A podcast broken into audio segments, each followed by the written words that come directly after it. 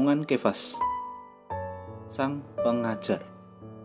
1 Yohanes pasal 2 ayat 27 mengatakan Sebab di dalam diri kamu tetap ada pengurapan yang telah kamu terima daripadanya. Karena itu kita perlu kamu diajar oleh orang lain. Tetapi sebagaimana pengurapannya mengajar kamu tentang segala sesuatu pengajarannya itu benar, tidak dusta, dan sebagaimana ia dahulu telah mengajar kamu, demikianlah hendaknya kamu tetap tinggal di dalam Dia.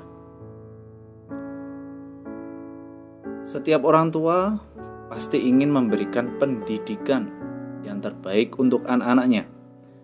Tidak hanya mencarikan sekolah yang baik, bahkan memberikan les tambahan di rumah dengan memanggil guru yang juga baik. Tahukah kalian bahwa Roh Kudus yang ada di dalam kita adalah pengajar rohani kita?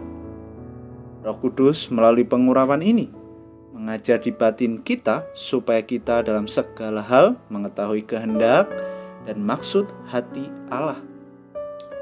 Kalau berasal dari maksud hati Allah, kalau cocok dengan kehendak Allah, urapannya akan membuat kita merasa nyaman, gembira, mantap, lega, dan penuh dirisan. Kalau tidak, kita akan merasa gundah, sebal, tidak mantap, menyesal, dan kering. Sobat Kefas, apa saja yang kita pikirkan, ucapkan, perbuat, kalau itu yang Allah kehendaki kita lakukan, akan ditegaskan dan dibiarkan oleh pengurapan ini. Kalau tidak, pasti kita dicegah atau diizinkan sehingga di batin kita merasakan tidak beres, tidak nyaman, dan tidak dikendalikan dan dipimpin olehnya. Mari kita berdoa.